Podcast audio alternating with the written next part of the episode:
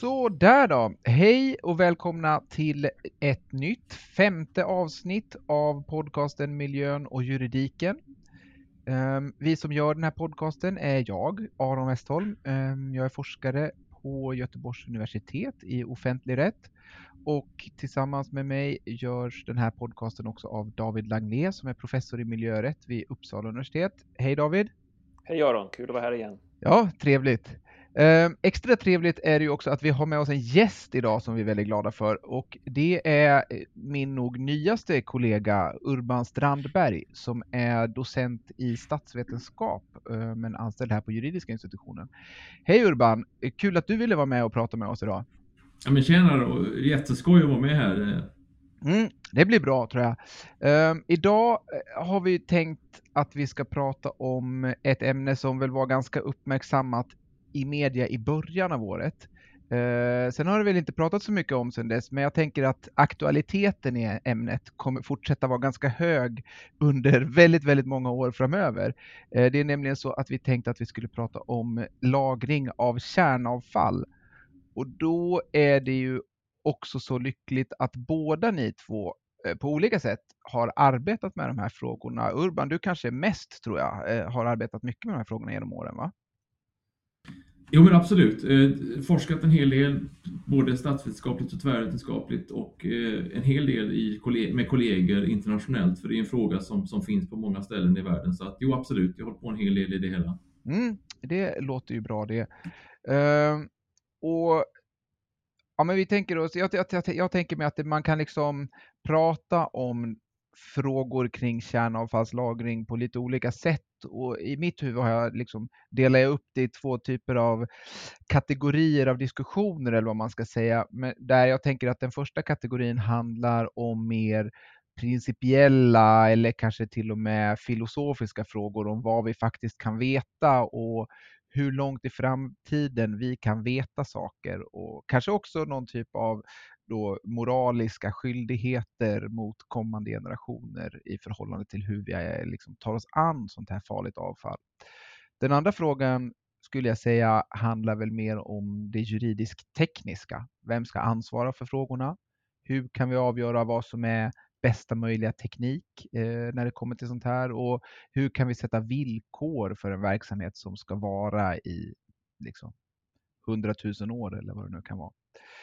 Eh, men jag, vi kanske börjar med den första delen då, men också någon typ av problembeskrivning. Det är ju inte alla som är kanske helt känner till det här området så bra, så du kanske Urban vill ta oss igenom lite vad de stora problemen är här och vad det handlar om.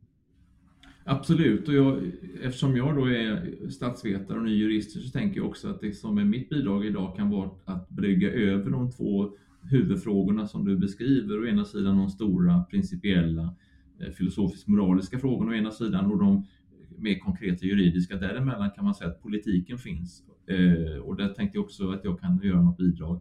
Ja, men den korta versionen så här för den som inte tänker på kärnavfall varje dag är att eh, kärnkraftverk finns i Sverige och i världen och har funnits eh, sedan 1950-talet. Och ja, ett kärnkraftverk kokar vatten faktiskt och åstadkommer elektricitet den vägen. Eh, men det som åstadkommer vattenkokningen är ju en kärnklyvning. Det är liksom en, en, en reaktion eh, som liksom som grundas i Einsteins upptäckter en gång i tiden. Och det är radioaktivitet som, som kokar vatten och så får vi el. Det är väldigt konkret. Men i alla fall, för att inte fastna i det tekniska. Det som, det som händer är det att det som då kallas bränslet som åstadkommer den här, eh, den här kokningen av vattnet, det har en, en viss, eh, ja, det kan vara aktivt en viss tid och fungera men sen så är det använt bränsle eller som det oftast kallas kärnavfall och då ska det tas om hand och då är det radioaktivt väldigt länge, eh, i många tusen år. Och eh, regelverket i Sverige och i de flesta andra länder säger att eh, vi ska betrakta det här som radioaktivt och farligt då för människor och, och natur i åtminstone 100 000 år. Och då ska vi ta hand om det på, på ett bra sätt. Och eh, jag menar, det finns ju, jag tror inte det finns något enda exempel eh, på en fråga där liksom stater och, och organisationer och företag ska ta sig an eh, en sån utmaning att, eh, att bestämma sig för hur ska vi ta hand om någonting i hundratusen år? På tekniskt vis, på ekonomiskt vis, på juridiskt vis. Det finns så många frågor som väcks eh, om vi nu som lever just nu ska bestämma att det som vi gör med det här farliga använda kärnbränslet, det ska vi vara säkra på att det ska eh, att vi ska kunna göra med en hundratusenårig horisont. Och, eh, det som, och eftersom det är en sån där konstig lång tidshorisont så förklarar det också eh, hur det faktiskt ser ut i världen. Att det finns inget land i världen som har lyckats komma fram till och eh, skapa det, ett, ett eh, system som, som tar hand om det här farliga använda kärnbränslet. Och det beror ju på naturligtvis att det är en sån fullständigt eh, jättestor utmaning att åstadkomma det. Finland är det land i världen som har kommit längst, håller på just nu att bygga ett förvar som har myndigheternas tillstånd. Och Sverige har ju precis fattat ett beslut, den svenska regeringen, om att sätta igång en sån här process. Och eh, jag ska väl snart stoppa här för att vi återkomma till att vidga reflektionerna kring, kring det hela utifrån hur ni ser på saken. Men det som jag skulle vilja ha som en slags, som en slags viktig sista punkt i den här, i den här frågan är ju det att frågan är så här helt enkelt, är det verkligen en, en, en, ett ansvarsfullt sätt att tänka kring någonting? Att sätta upp en målsättning som är så, som har en sån lång tidsutsträckt. Eh, eh, kommer, går det verkligen att förvänta sig att, att det kan komma fram några förslag då? Är det inte som gjort för att, eh, att de flesta länder inte kommer komma fram några konkreta förslag utan bara kommer hålla på och diskutera hur ska vi göra det här, hur ska vi göra det här för att det ska vara hållbart i hundratusen år. Så ni vet det här gamla uttrycket, det bästa blir det godas fiende. Det är, lite, det är väldigt mycket det som jag tycker är en, en väldigt viktig fråga att diskutera. Eh, skulle, vi, skulle vi gå och tänka sig andra tidshorisonter, kortare tidshorisonter? Eh, och framförallt kanske det är så här, går det att tänka sig att eh, så här att vi kanske inte kan lösa den här farliga hanteringen av den här farliga frågan just nu. Vi kanske måste leva med att den inte är löst. För det, var väl, det borde naturligtvis understrykas här att den här målsättningen om att åstadkomma ett förvar för använt kärnbränsle i 100 000 år, den bygger just på att den lösningen ska bli färdig och kunna vara robust en gång för alla. Men det kanske inte är så. Eh, hanteringen av, av kärnbränsle kanske måste fortsätta och fortsätta som en slags pågående hantering och inte som en färdig lösning. Nej, ja, det är ju, alltså det, jag vet inte, jag tycker det väcker så väldigt många intressanta frågor, men just den här frågan om vad är, hur kan vi hitta den bästa tekniken? Det, det, det pratar man ju mycket om i, liksom, i det rättsliga då, att hitta bästa möjliga teknik. Jag, ty jag, tycker det är så intressant, något resonemang jag läste, jag vet inte om det var regeringens bedömning i den här frågan när de pratar om det, bästa möjliga teknik, att de liksom säger att ja, men nu har vi en teknik som är den bästa, men vi fortsätter forska. Vi, vi måste också förlita oss på den fortsatta forskningen medan vi liksom under processen att vi börjar med den här tekniken. Och det är ju, det är ju något väldigt intressant i det, att man tänker sig att det finns en bästa, men att den nog egentligen kanske inte är bäst då. Jag vet inte om jag gör en korrekt tolkning där. Ja, och här kommer politiken in skulle jag vilja säga väldigt mycket. För eh, de flesta som vet något, något lite grann om miljörörelsen och de gröna partierna och överhuvudtaget miljöfrågans etablering i, i, i, våran, i våran värld vet ju då att på 1970-talet så var kärnkraften den blev den stora frågan. Den blev så omstridd. Miljörörelsen och miljöpartierna föddes i stort sett genom en, en fundamental kritik mot kärnkraft. Och eh, den ena delen, det var just att kärnkraft eh, för att skapa elektricitet kan också användas för att skapa atomvapen. Va? Det var ju den ena kritiken, så det var fredsrörelsen och miljörörelsen i samma anda. Men den andra delen, det var just det här med att, Eh, att, ska, att kärnkraftverk som skapar el också åstadkommer ett avfall som är farligt i minst 100 000 år. Så från den punkten och fram och in i vår tid så har det varit dessa den miljökritiska eh, ståndpunkten har varit så här att, att skapa en process som, som skapar en restprodukt, kärnavfallet som är farligt i 100 000 år. Det är det mest fundamentala exemplet på, på, på människans hybris och hur fel ett industrisamhälle kan gå. Och då har det också varit rent konkret den mest effektiva sättet att agera om du vill agera politiskt och säga att vi ska inte ha mer kärnkraft, vi borde stänga av kärnkraftverken. Därför att frågan om det här, eh, om de här, om det här avfallet som är farligt i hundratusen år är så fundamental. Så att eh, det betyder också att eh, det som jag sa förut här att, eh, att det faktiskt inte finns några exempel i världen på att något land har lyckats att åstadkomma en, en teknisk lösning. Ja, det beror inte minst på att det finns politiska anledningar för att inte vilja se en teknisk lösning.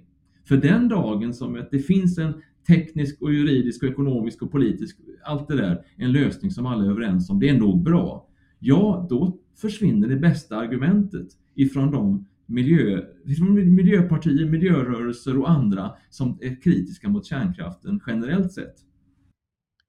Ja, det, det är ju väldigt spännande take på det hela då, att det liksom är eh, politiskt, att det finns då en, det måste ju också finnas en ganska stark politisk vilja att lösa det då från andra hållet tänker jag. Men det är ju just det där också svårigheten i att veta att, eh, att ja, men vi har hittat det. Vi har, att man aldrig kan vara helt säker på att den, det här kommer hålla i hundratusen år. Det här kommer rädda situationen. Ja, för jag måste ju tillägga detta för att det är ändå så fantastiskt att eh, det svenska, den svenska regeringens beslut som ju kom väldigt nyss om att ge, eh, ge tillstånd till att skapa ett, ett kärnavfallsförvar. Det beslutet fattades ju bara några månader efter, att, eh, efter regeringsombildningen, det vill säga när Socialdemokraterna fortsatte regera själva och Miljöpartiet lämnade regeringen. Och frågan var ju uppe, har varit uppe jättelänge, alltså frågan i bemärkelsen när ska svenska regeringen fatta beslut om att ge tillstånd till att starta processen? Och det bara försköts och fördröjdes och försköts och fördröjdes. Och så när Miljöpartiet hade lämnat regeringen, då plötsligt kom beslutet väldigt snabbt. Och det är ingen slump, det är precis det som illustrerar det som jag försöker säga. Att eh, den dagen som, som Sverige kan sä säga att vi har ett eh, fungerande system för kärnavfallshantering, ja då faller eh, i ganska stor utsträckning miljökritiska argumentet på kärnkraft överhuvudtaget och då kanske vi kan börja bygga nya kärnkraftverk. Och detta visste Miljöpartiet om och därför så fattades inte det beslutet förrän Miljöpartiet hade lämnat regeringen. Jag kan väl skjuta in bara utifrån det här lite mer juridiskt-tekniska perspektivet att um, processen, som jag tänkte prata lite mer om sen, men både ehm, alltså sektorsmyndigheten, Strålsäkerhetsmyndigheten och Mark och miljödomstolen har ju då viktiga roller i det här. De ska bereda inför regeringens beslut. Och de lämnade sina yttranden båda två till regeringen i, jag tror det var början av 2018. Så att det illustrerar ju liksom Urbans poänger att har, de har haft lång tid på sig att sitta och ruva på de här underlagen och eh, begära in kompletteringar och så vidare. Och nu så fann de det lämpligt att gå till beslut helt enkelt.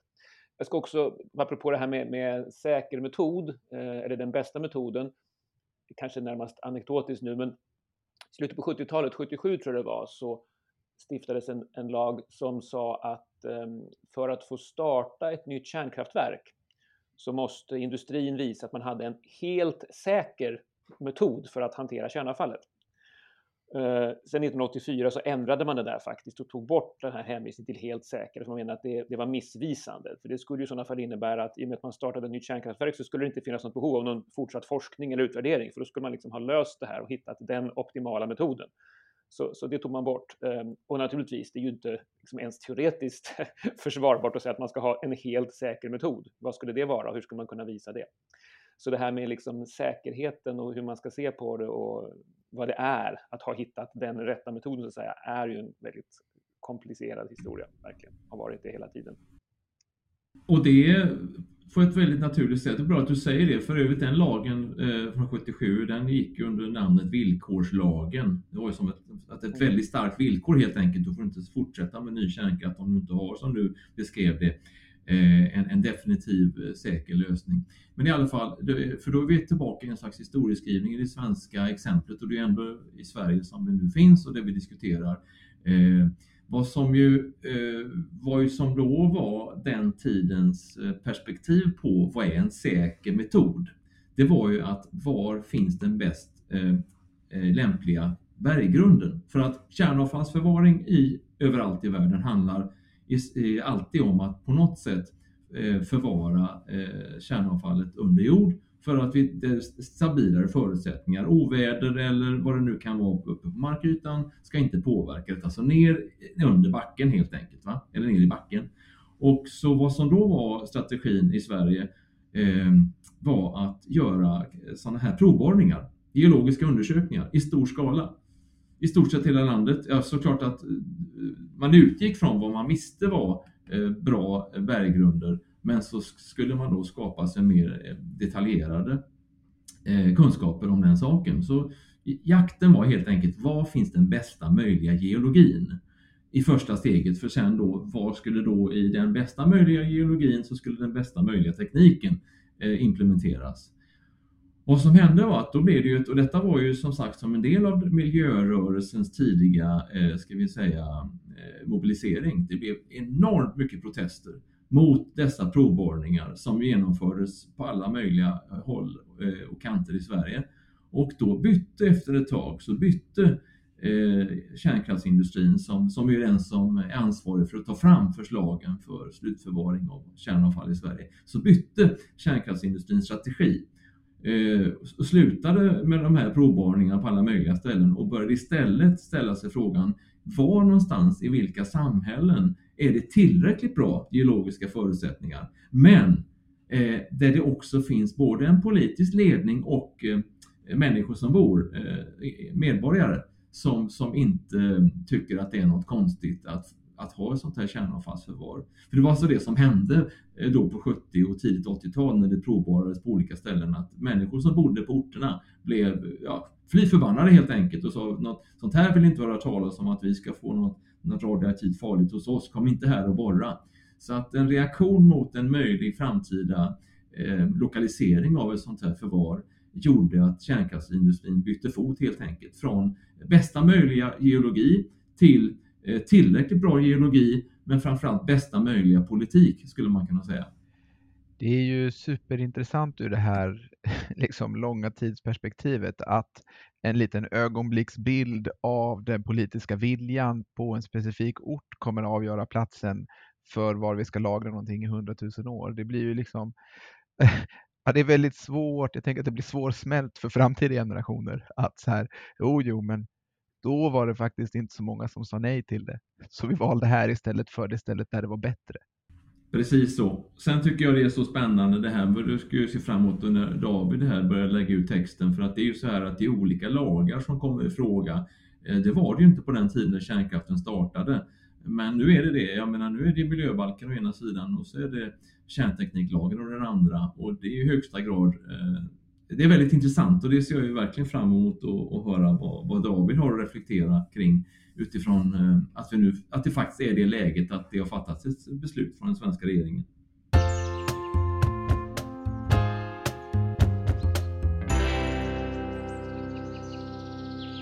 Ja, men vi kanske ska vi kanske ska börja säga någonting då om prövningen också, så kan man ju komma tillbaka, för det är ju så svårt då att prata om om delar av det, för man kommer hela tiden in då i den rättsliga prövningen och de här rättsliga bedömningarna. Så David, du kanske vill prata lite om prövningen och hur det funkar och liksom vad regeringsbeslutet innebär i termer av tillstånd och sådär. Mm. Ja, det här är ju då en, en process som har pågått under ganska lång tid, även om det är försvinnande kort jämfört med själva lagringshorisonten. då. Ehm, Svensk kärnbränslehantering, SKB som de heter, det är då ett bolag som ägs av ehm, kärnkraftsindustrin och som har i uppgift helt enkelt då att ta hand om det använda kärnbränslet och en del annat ehm, högradioaktivt avfall från kärnkraftsindustrin. Och eh, SKB har ju då eh, arbetat i princip ja, eller industrin i olika sätt har arbetat sedan slutet av 70-talet i alla fall med att utveckla metoder och så småningom då ta fram en ansökan för att få tillstånd för ett slutligt förvar. 2011 hade man kommit så långt så att man lämnade in en ansökan ehm, som bygger på den här tekniken som då heter KBS-3 där KBS inte står för något mer avancerat än kärnbränslesäkerhet och trean står för att det var den tredje rapporten som man la fram kring den här tekniken 1981 tror jag det var så att eh, man kan tänka sig att akronymen döljer någonting tekniskt, men det gör det inte. Det står för kärnbränslesäkerhet så som den lades fram i den tredje rapporten. Ehm, um, KBS-3-tekniken i princip då, enkelt uttryckt, innebär att man borrar och gräver sig ner i berget, en 4, 5, 600 meter. Eh, där har man sedan horisontella tunnlar. I de här tunnlarna så borrar man eh, ytterligare små hål. I de hålen så är det tänkt att man ska då sänka ner kop kopparkapslar. I kopparkapslarna så ska själva kärnbränslet vara inneslutet. När kopparkapseln har sänkts ner i hålet i berget så fyller man ut kring kapseln med bentonitlera. Alla som har katt är bekant med bentonitlera för det är det som är kattsanden som suger upp kattens kiss. Och eh, funktionen här är motsvarande fast det är inte kattkiss utan det är inläckande grundvatten då som ska så att säga sugas upp. Bentonitleran sväller och eh, skapar en, liksom en, en, fast och stabil, är det tänkt, eh, miljö kring den här kopparkapseln för att minska exponering för grundvattenströmmar och annat. Sen när man har deponerat alla kapslar och allt använt kärn, svenskt kärnbränsle är ner i lagret så ska man fylla ut de här tunnlarna och sen så småningom, om sådär en 70 år är det tänkt, så ska alltihop eh, slutligen förseglas. Um, så 2011 så lämnar då SKB in sin ansökan dels till Mark och miljödomstolen som då ska bereda ärendet enligt miljöbalken framför allt och dels till Strålsäkerhetsmyndigheten som ska bereda ärendet enligt eh, kärntekniklagen och övrig strålsäkerhetslagstiftning. Så det är två parallella processer, men båda resulterar i att eh, de här myndigheterna lämnar över en, en utredning och en rekommendation till regeringen. Och det gör de båda då i början av 2018. Man kan väl säga att eh, Strålsäkerhetsmyndighetens rekommendation är förhållandevis tydlig. Man tycker att eh, SKB har gjort ett ganska bra jobb och att regeringen kan eh, fatta ett beslut om, om tillåtlighet eller tillstånd. Medan Mark och miljödomstolen är mer kritisk och tycker framför allt att det är för många oklarheter som kvarstår kring de här tekniska frågorna kring kopparkapsel, bentonitlera och så vidare. Framför allt har det varit väldigt mycket diskussion också som har återspelat i media om korrosion, alltså um, att kopparkapseln kan brytas ner genom olika korrosionsprocesser. Sen var det också frågor som Mark och miljödomstolen pekade på, till exempel om vem är långsiktigt ansvarig för det här? Det fanns ingen tydlig ansvarsregel i svensk lagstiftning. Är det Eh, SKB som ska ansvara i hundratals och tusentals år? Eh, ganska konstig tanke. Är det kommunen på något sätt som får någon slags ansvar då eftersom det är, eh, om företaget försvinner i kommunen då, Svarte Petter? Eller är det staten? Vem ska göra det här? Det här är ju alltså jag tycker det är så intressant tanken på att vi ska ha en enhet som finns kvar då i hundratusen år. Att vi, att vi skulle, att vi på något vis behöver förutsätta att vi har en politisk stabilitet i att nationalstaten Sverige och kommunerna finns kvar om hundratusen år. Det är ju en, en, liksom, en, en, en, en, stark självsäkerhet i att vi har nått end of history här. Det, liksom, det kommer inte hända något mer nu. Nej, det är, ju, det är ju lite skrattretande, det är det ju naturligtvis. Jag menar, vi, vi, man brukar säga att katolska kyrkan är den äldsta existerande mänskliga organisationsstrukturen och den kan man väl räkna bort till 300-talet eller så kanske, så säg 1700 år. Medan mm. nationalstaten Sverige i någon slags mer modern form kanske vi kan räkna från, jag vet inte, Axel Oxenstierna eller Gustav, eller Gustav Vasa kanske vi är generösa, då hamnar vi på 500 år. Så, så det är ju ja, det är, ja. det är väldigt korta perspektiv jämfört med vad vi talar om här. Så är det ju. Um, icke desto mindre så ledde det här i alla fall till en lagändring. Så att nu är det klarlagt att när förvaret väl har förslutits, och det kräver i sin tur då också ett beslut från regeringen, då kommer staten att ta över ansvaret. Så SKB så att säga, slipper ansvaret från den dag som eh, avfallet är deponerat och hela slutförvarsanläggningen är avvecklad så att säga och eh, slutligt försluten. Det som har hänt eh, nu då, det är att i januari i år så fattade, som Urban har berört redan, regeringen beslut både enligt miljöbalken och enligt kärntekniklagstiftningen. Och i båda ärendena så eh, säger regeringen nu att nu tycker man att eh, det här, den här som utvecklingen av tekniken och undersökningarna har kommit så långt så att nu ger man klartecken.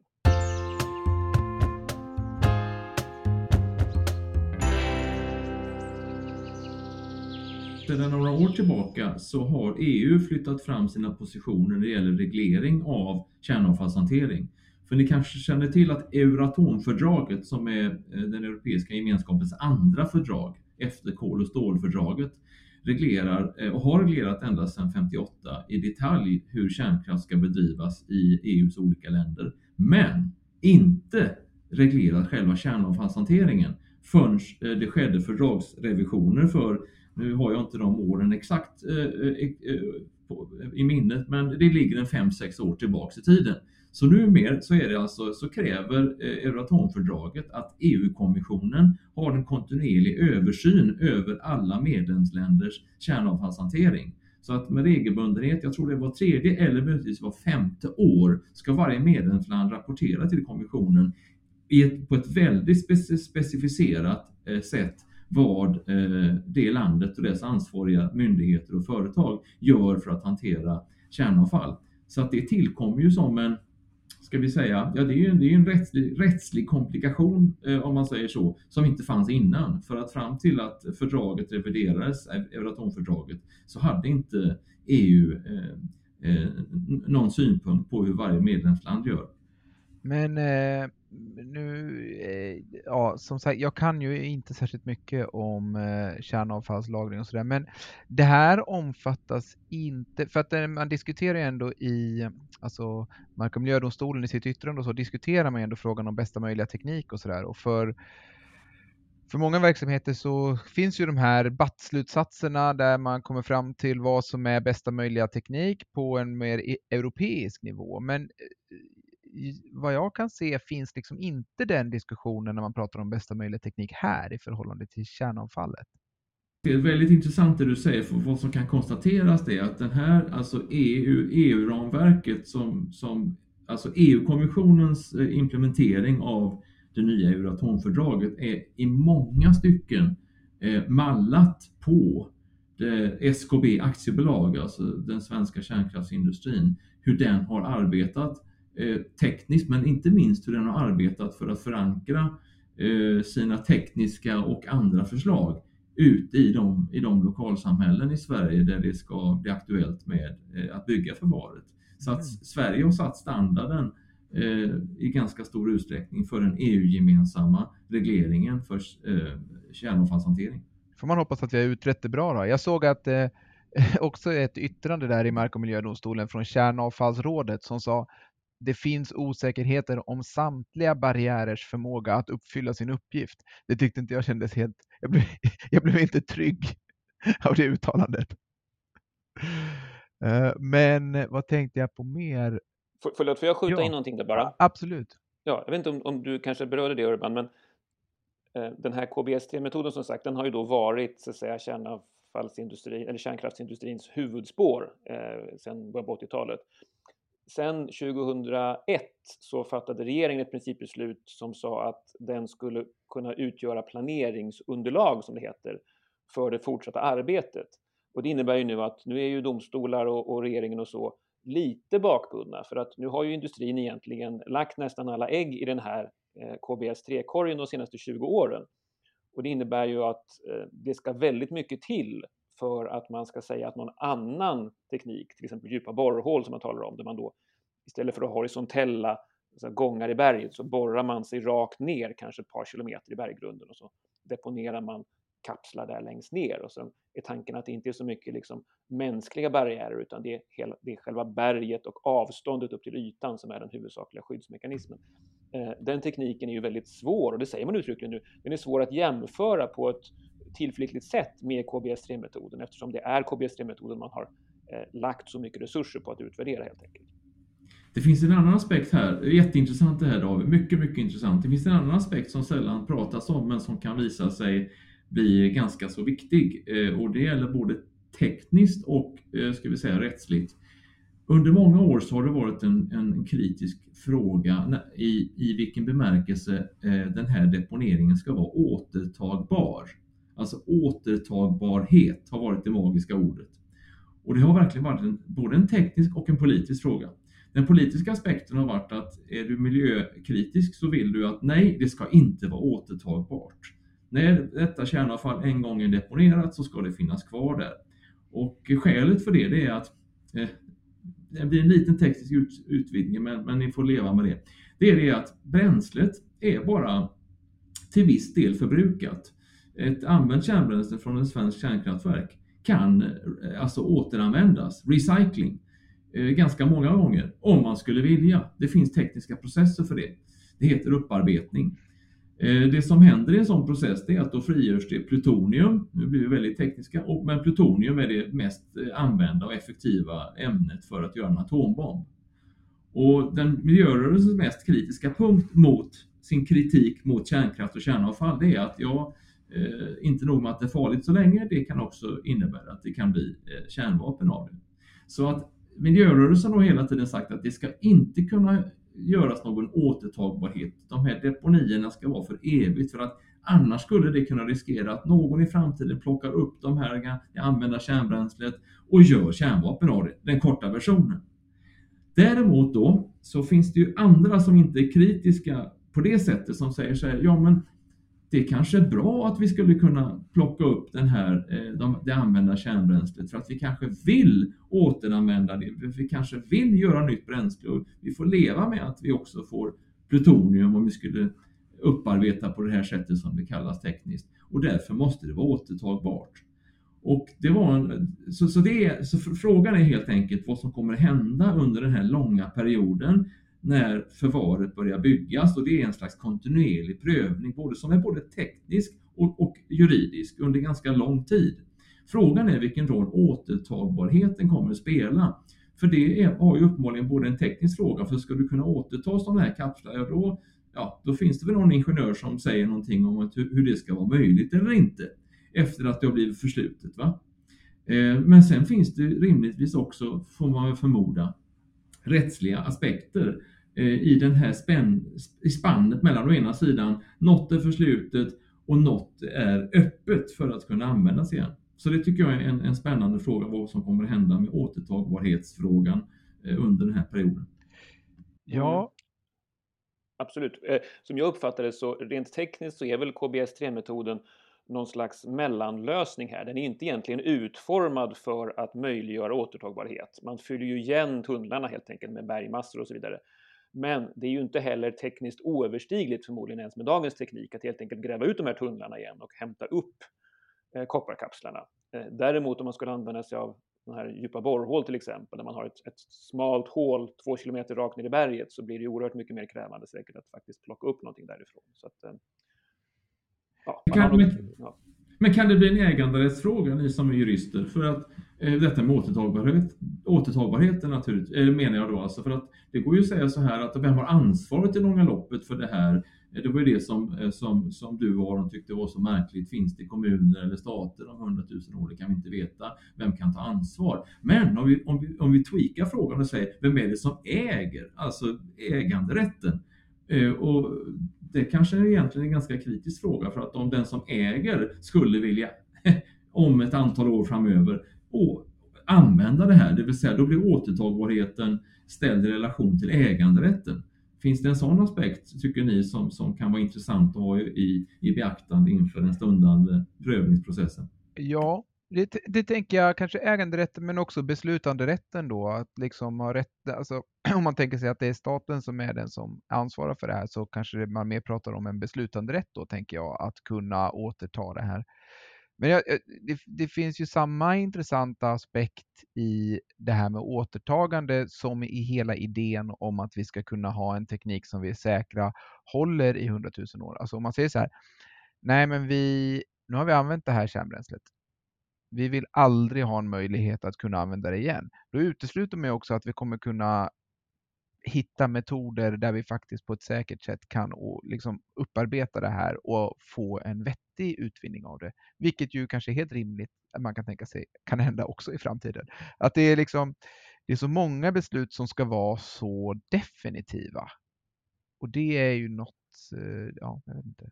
Men jag tror man kan säga att den här frågan om återtagbarhet och upparbetningsbarhet så att säga, den befinner sig i någon slags eh, spänningsförhållande till frågan om ansvar och liksom generationers ansvar. Mm. För i andra vågskolan har vi den här principen om att det är den generation, i någorlunda liksom snäv tolkning då, som har dragit nytta av kärnkraften eh, som också ska liksom stå för den här lösningen och kostnaderna som hanteringen av avfallet resulterar i. Och det talar då för att slutförvaret ska vara så att säga slutgiltigt. Vi ska inte vältra över kostnader och risker mer än absolut nödvändigt på generationer i framtiden som inte har dragit någon nytta av det här. Jag känner att det finns en eh, jag klarar inte av att dra den riktigt, men det finns en jämförelse att göra med klimatkrisen här.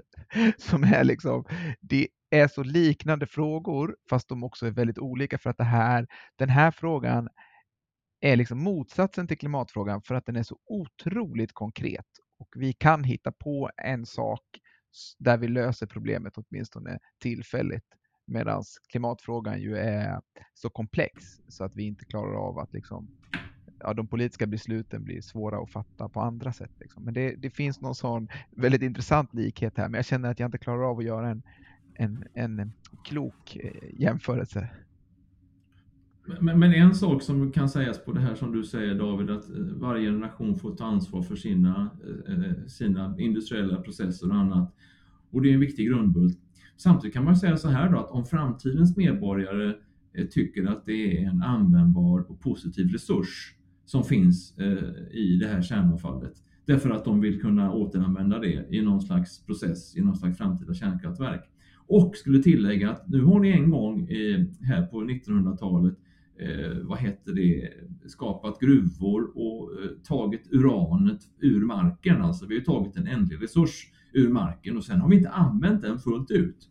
Då skulle ju den här framtida generationen kunna säga att ett, det var inte ansvarsfullt utifrån er egen lagstiftning. Jag menar miljöbalkens eh, start är ju att vi inte ska plocka ut ändliga resurser eh, för mycket så att säga och, eh, och vi ska använda en ändlig resurs så mycket vi kan innan vi plockar ut mer. Eh, då skulle ju framtida generationer kunna säga eh, som förebrås att eh, ni, ni levde inte efter era egna rättesnören och framförallt, ni gjorde det svårt för oss att dra nytta av en resurs. Så att det tycker jag är en intressant aspekt att, att, att lyfta in i det här med frågan om, om olika generationers ansvar. Mm, absolut.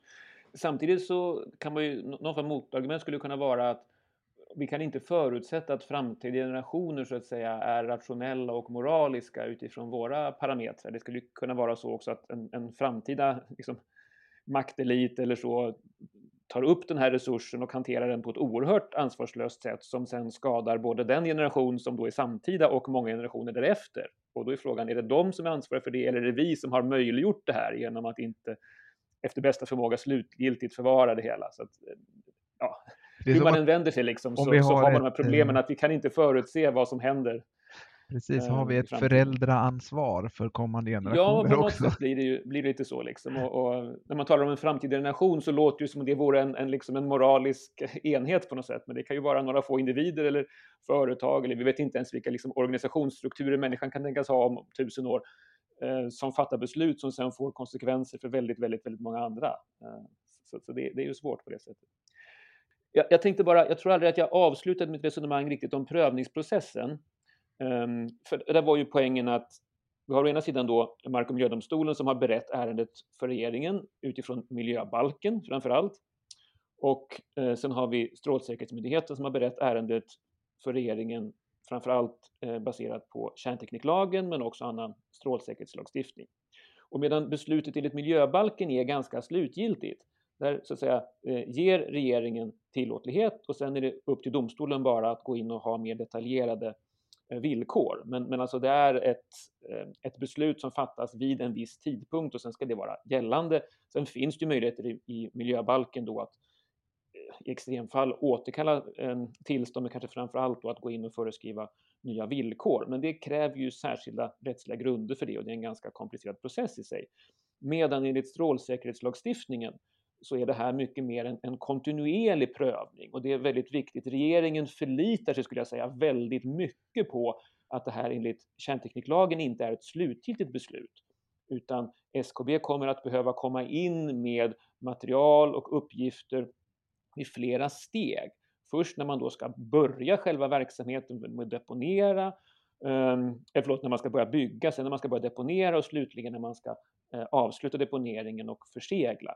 Så att regeringen, eh, i någon mening skjuter man ganska många frågor på framtiden. Man säger ingenting i stort sett om till exempel det här med hur framtida generationer ska eh, hur man ska kommunicera eh, till framtida generationer det här med riskerna eh, som platsen då kommer att vara förenad med till exempel och eh, vilka villkor som ska knytas till att slutligen stänga ner eller slut, eh, försluta förvaret talar man inte heller om alls utan det säger man att ja, men det kommer i en senare eh, prövningen. Och lite likartat är det faktiskt med själva KBS3-metoden. Visserligen säger regeringen att jo, men vi anser nu på basis av vad Strålsäkerhetsmyndigheten har sagt till oss att den här metoden är tillräckligt säker. Eh, de kompletteringar som SKB har gjort gör oss ehm, att vi tycker att vi kan så att säga, lita på den här metoden i tillräcklig utsträckning. Men samtidigt hänvisar man till att det här innebär inte att forskningen ska avstanna nu, utan det kommer fortsätta att krävas en kontinuerliga forskningsprogram från SKB under hela den här perioden och vi kommer att få nya, ny information och den kan hanteras i den här kontinuerliga prövningen som Strålsäkerhetsmyndigheten ska göra enligt eh, kärntekniklagstiftningen. Så det är liksom lite att de här två spåren skiljer sig åt i sin logik, medan miljöbalken ska resultera i ett beslut som så att säga ger grönt ljus. Så innebär kärntekniklagstiftningen mer att ja, ni får fortsätta med den här processen, men vi kommer hela tiden att liksom hålla er i koppel på något sätt och kunna dra i det här kopplet och, och, och ställa ytterligare krav under resans gång. Jag har, jag, har bara, jag har så svårt att förstå miljötillståndets roll då på något vis. Ja, men det är inte så lätt att förstå. Eh, det man kan säga är ju att de två processerna går ganska mycket in i varandra. Kärntekniklagen hänvisar till miljöbalken, framförallt miljöbalkens andra kapitel, de så kallade allmänna hänsynsreglerna och kraven på bästa teknik och platsval och så vidare. Um, liksom till vissa delar av femte kapitlet och miljöpolitikens normer. Um, men den stora vattendelaren kan man säga är att de frågor som inte har med strålsäkerhet att göra, mm. alltså mer traditionella miljöbalksfrågor om um, grundvatten, bortledande av vatten, eh, skydd av arter, buller och så vidare, andra lokala störningar. De hanteras ju slutgiltigt nu i miljötillståndet enligt balken. Så, så där är det ju inte aktuellt för Strålsäkerhetsmyndigheten att gå in, utan det är ju de radiologiska frågorna. Men det är mer, eh, vad ska man säga, det är mer tillstånd till själva aktiviteten att eh, gräva ner det en gång. Snarare ja, än att det är tillstånd till väl, själva lagringen. För jag, för jag, tänker också att eh, det här var vi ju inne på tidigare, vill jag minnas, när vi diskuterade Cementa, det här med eviga tillstånd eller att miljöbalkstillstånd generellt eh, gäller i ja, 10-15 år. Det kan ju inte vara aktuellt här då, eller? Nej, men ganska mycket av det som miljöbalkstillståndet ändå berör eller hanterar, det är ju saker, det är ju åtgärder som kommer att vidtas ganska tidigt i processen. Just det. Alltså att man leder bort grundvatten, att man dikar ut, att man täcker över, att man måste omlokalisera vissa skyddade arter och kompensera för det och så vidare. Och buller och sånt, det kommer ju upphöra när man väl försluter förvaret. Så, så det är ju saker som, som är i inledningsskedet, även om inledningsskedet här kan vara 50 år. Eh, medan de radiologiska riskerna kommer ju att finnas under tusentals år, så det är ju en annan, lite annan dimension. Mm. Sen kan man säga att det här har ju varit, alltså hur de här två spåren förhåller sig till varandra har varit förvirrande för nästan alla aktörer, eller för alla tror jag. Och om man tittar på Mark och miljödomstolens yttrande till regeringen så ger domstolen faktiskt en känga till de statliga myndigheterna, till exempel Naturvårdsverket och länsstyrelserna, och säger att de har inte försett domstolen med ett ordentligt underlag avseende de radiologiska riskerna och deras betydelse för miljöbalksprövningen. Ah, utan har mer liksom lämnat det till Strålsäkerhetsmyndigheten, som i sin tur ju inte är experter på att titta på radiologiska effekter kanske på liksom mark och miljö i vidare mening, utan de tittar mer på effekterna på människor. Ehm, så, så det, har, det har funnits oklarheter för alla aktörer här skulle jag säga om hur de här två regelverken och de här två spåren egentligen ska, ska mötas. Det. Och då kan man fråga sig då hur det förhåller sig till MKB-krav och sådär om man inte lyckas då i miljöprocessen visa alla de här radiologiska konsekvenserna. Ja, och när det gäller MKB så är en ytterligare dimension är ju då att det som regeringen har tagit ställning till och det som både Mark och miljödomstolen och eh, Strålsäkerhetsmyndigheten har utgått ifrån eh, det är vad, vad som kallas för, då för en, en referensutformning av slutförvaret. Och det innebär att det är liksom en konceptuell modell kan man säga, eller beskrivning. Så här, i de här ramarna, inför de här parametrarna så ska vi genomföra slutförvaret. Men exakt lokalisering av olika delar och teknisk utformning och exakt omfattning och så vidare Förutom att man vet, ja, vad är det, 11 000 sådana här kopparkapslar får man tillstånd till. Men utöver det så är det ju väldigt liksom flytande egentligen hur de exakta detaljerna för förvarets utformning och eh, verksamhetens bedrivande kommer att se ut. Och det ligger på något sätt lite i, i, en slags nödvändighet här, för om man har en verksamhet som ska pågå i 50 eller 70 år så är det lite absurt att tänka oss att vi ska slå fast idag exakt mm. på detaljnivå hur det här ska se ut. Naturligtvis så är det rimligare att man tar ställning till det om 30 år kanske eller så. Eh, när vi vet mer om platsen och om tekniken har förändrats och så vidare. Samtidigt som vi då enligt miljöbalken är nödgade att fatta ett beslut idag som ska vara i princip slutgiltigt angående eller avseende verksamheten. Så, så det finns ju också här en, en, en, spänning liksom mellan behovet av flexibilitet och att ta in ny kunskap var efterhand den, den dyker upp och ny teknik och behovet av att fatta ett beslut idag som ger möjlighet att driva verksamheten. Ja, hela den här måste ju, nej, jag, måste ju, jag måste ju inte låta bli att ge mig in här, för jag tänker att ni är ju ändå jurister båda två och jag är statsvetare återigen. Och jag tänker det måste ju från er juristhorisont, om jag är fördomsfull, så måste det ju vara frustrerande på något sätt att det är liksom en orenhet att, att ha den här situationen som ni har beskrivit så bra här nu, eh, särskilt du David, med å ena sidan ge tillstånd och det ska vara beslutat enligt lag och alltihopa och miljöbalken då, å andra sidan ha den här pågående öppenheten i, i med, med, stöd från en annan lag och att det är någon slags, ja, eh, och att det är lite, men jag skulle säga som statsvetare, med risk för att vara lite vanbördig då alltså i förhållande till er, att jag tycker detta är fantastiskt bra. Jag, eh, jag tycker helt, helt, helt fantastiskt bra närmare bestämt för att om vi då under den tidshorisonten som är någorlunda överblickbar, 50-70 år, som de facto den här, ska vi säga, industriella och rättsliga processen ska pågå, att den svenska kärnavfallshanteringen ska, ska, ska liksom implementeras. Eh, om vi då under den tidshorisonten vänjer oss vid perspektivet att detta är inte en fråga som kan lösas en gång för alla, utan är någonting som vi alltid måste hålla på och hantera med rättsliga processer, med tekniska processer, med politiska processer, eh, då kanske det kommer kunna få fortsätta vara det in i all evighet. För det är nämligen min, min uppfattning eh, och den baserar jag väl på någon slags kombination av en politisk analys men också av en moralisk analys. Att, att alla som påstår att något ska vara robust och säkert i hundratusen år har hybris eh, och eftersom det är så farligt det här materian som, som det handlar om så kan bara den försvarbara eh, Eh, sättet att ta sig an den vara att vi måste alltid hantera den här eh, fundamentala eh, frågan rättsligt, tekniskt, ekonomiskt, politiskt och så vidare. Och om vi då börjar under de här kommande 50-70 åren på det sättet egentligen, att vi håller frågan eh, levande, så kanske vi i bästa fall utifrån mina premisser då kommer fortsätta på det sättet och inte hamna i den där punkten som det faktiskt heter just nu, att det ska förslutas och vi ska glömma av det för att vi ska kommunicera för framtida generationer om att det är farligt. För hela det spåret menar jag alltså är, är, är alltså futilt och ut, utlopp för hybris, utan att vi lär oss nu under 50-70 år att leva med något som pågående som hela tiden kräver vår uppmärksamhet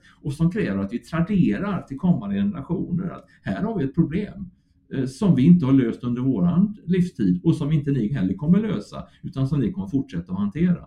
Och sen att det är så att säga orent eller konstigt och lite motsägelsefullt eh, rättsligt, det får vi leva med.